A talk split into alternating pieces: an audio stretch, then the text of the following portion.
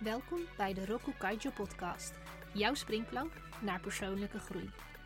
Mijn naam is Marianne Reinen. Ik ben jouw host tijdens deze reis. In de vorige aflevering gingen we in op het doorbreken van zorgen.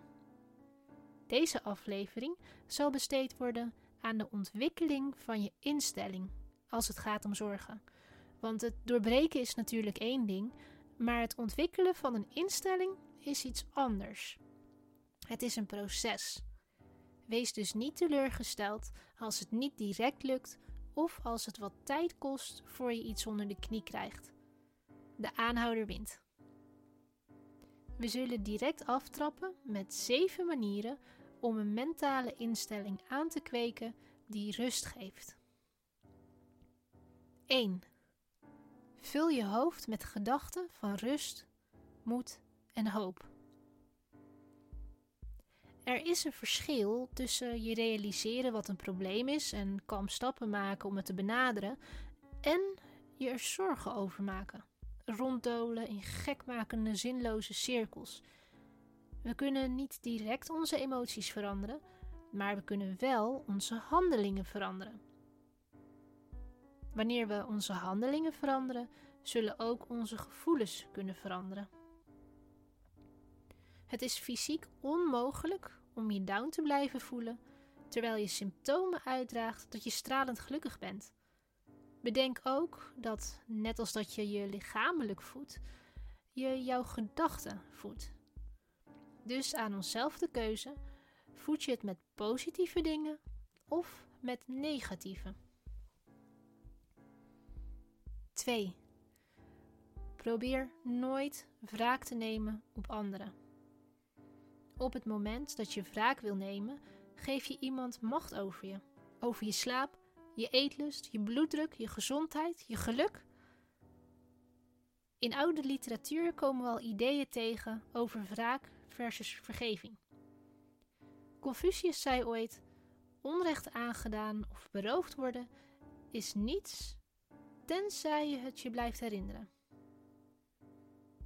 Twee bekende uitspraken van Jezus zijn: hou van je vijanden en vergeef niet zevenmaal, maar 77 maal.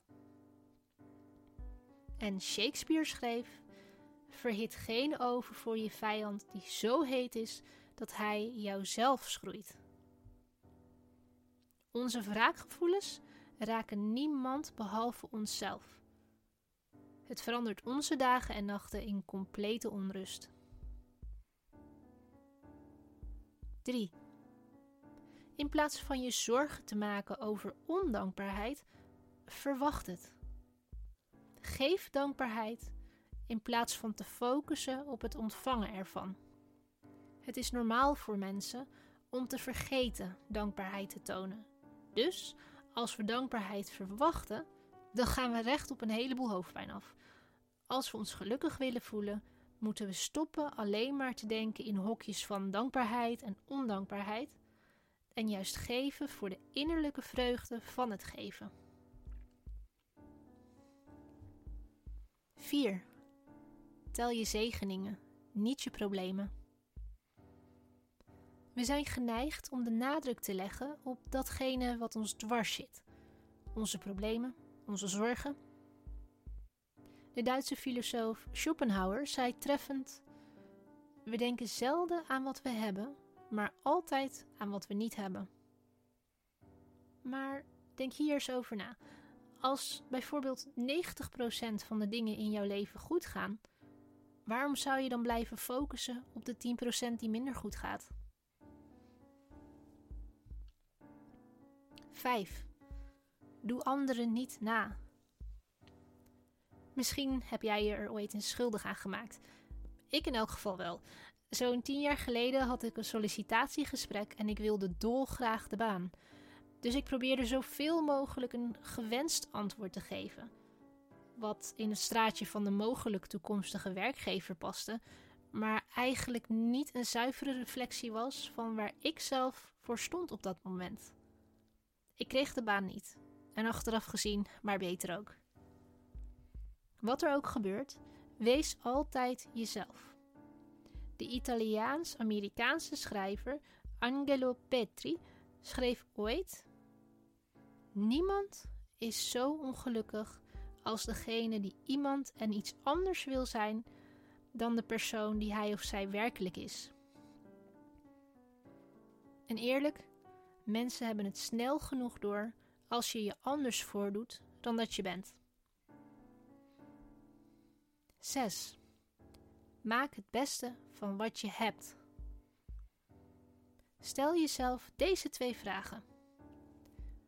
Welke les kan ik halen uit deze negatieve situatie?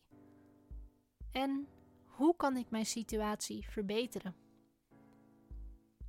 Stel dat je zo ontmoedigd bent dat je het gevoel hebt je situatie niet te kunnen veranderen, bedenk dan dat er altijd een kans is dat het je wel lukt de situatie te veranderen.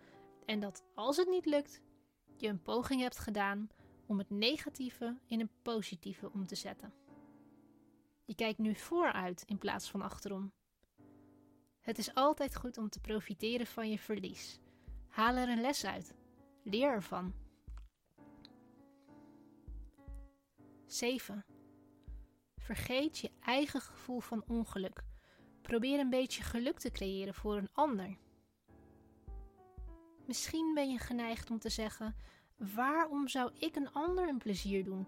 Anderen proberen niet om mij een plezier te doen. Zie je jezelf al boos met de armen over elkaar op de bank zitten?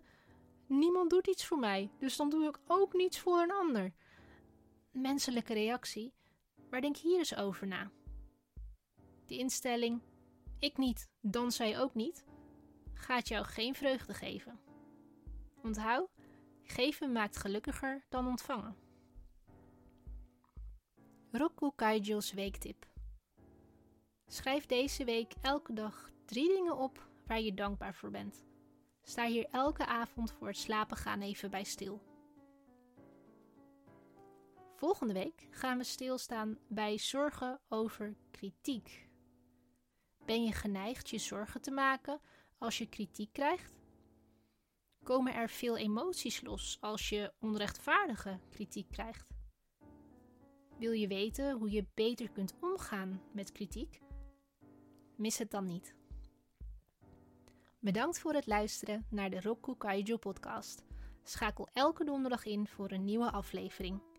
Meer informatie en het laatste nieuws vind je op de website roku-kaijo.com.